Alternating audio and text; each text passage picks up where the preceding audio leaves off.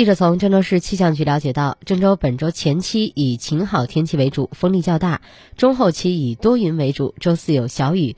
周内气温起伏较大，受冷空气影响，周中期最高气温下降明显。周内最高气温二十八到二十九度，最低气温二到三度。具体预报：三月十四号周二。晴天见多云，偏南风三级转偏北风四到五级，九到二十八度。三月十五号周三多云到阴天，东北风四级，八到十四度。三月十六号周四阴天有小雨，六到十度。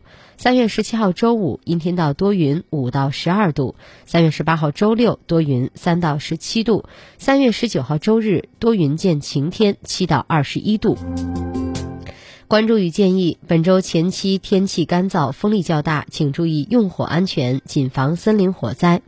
大风时段需关好门窗，加固围板、棚架、广告牌等易被风吹动的搭建物，安置受大风影响的室外物品，遮盖建筑物资。周内温度起伏较大，请适时增减衣物，谨防感冒。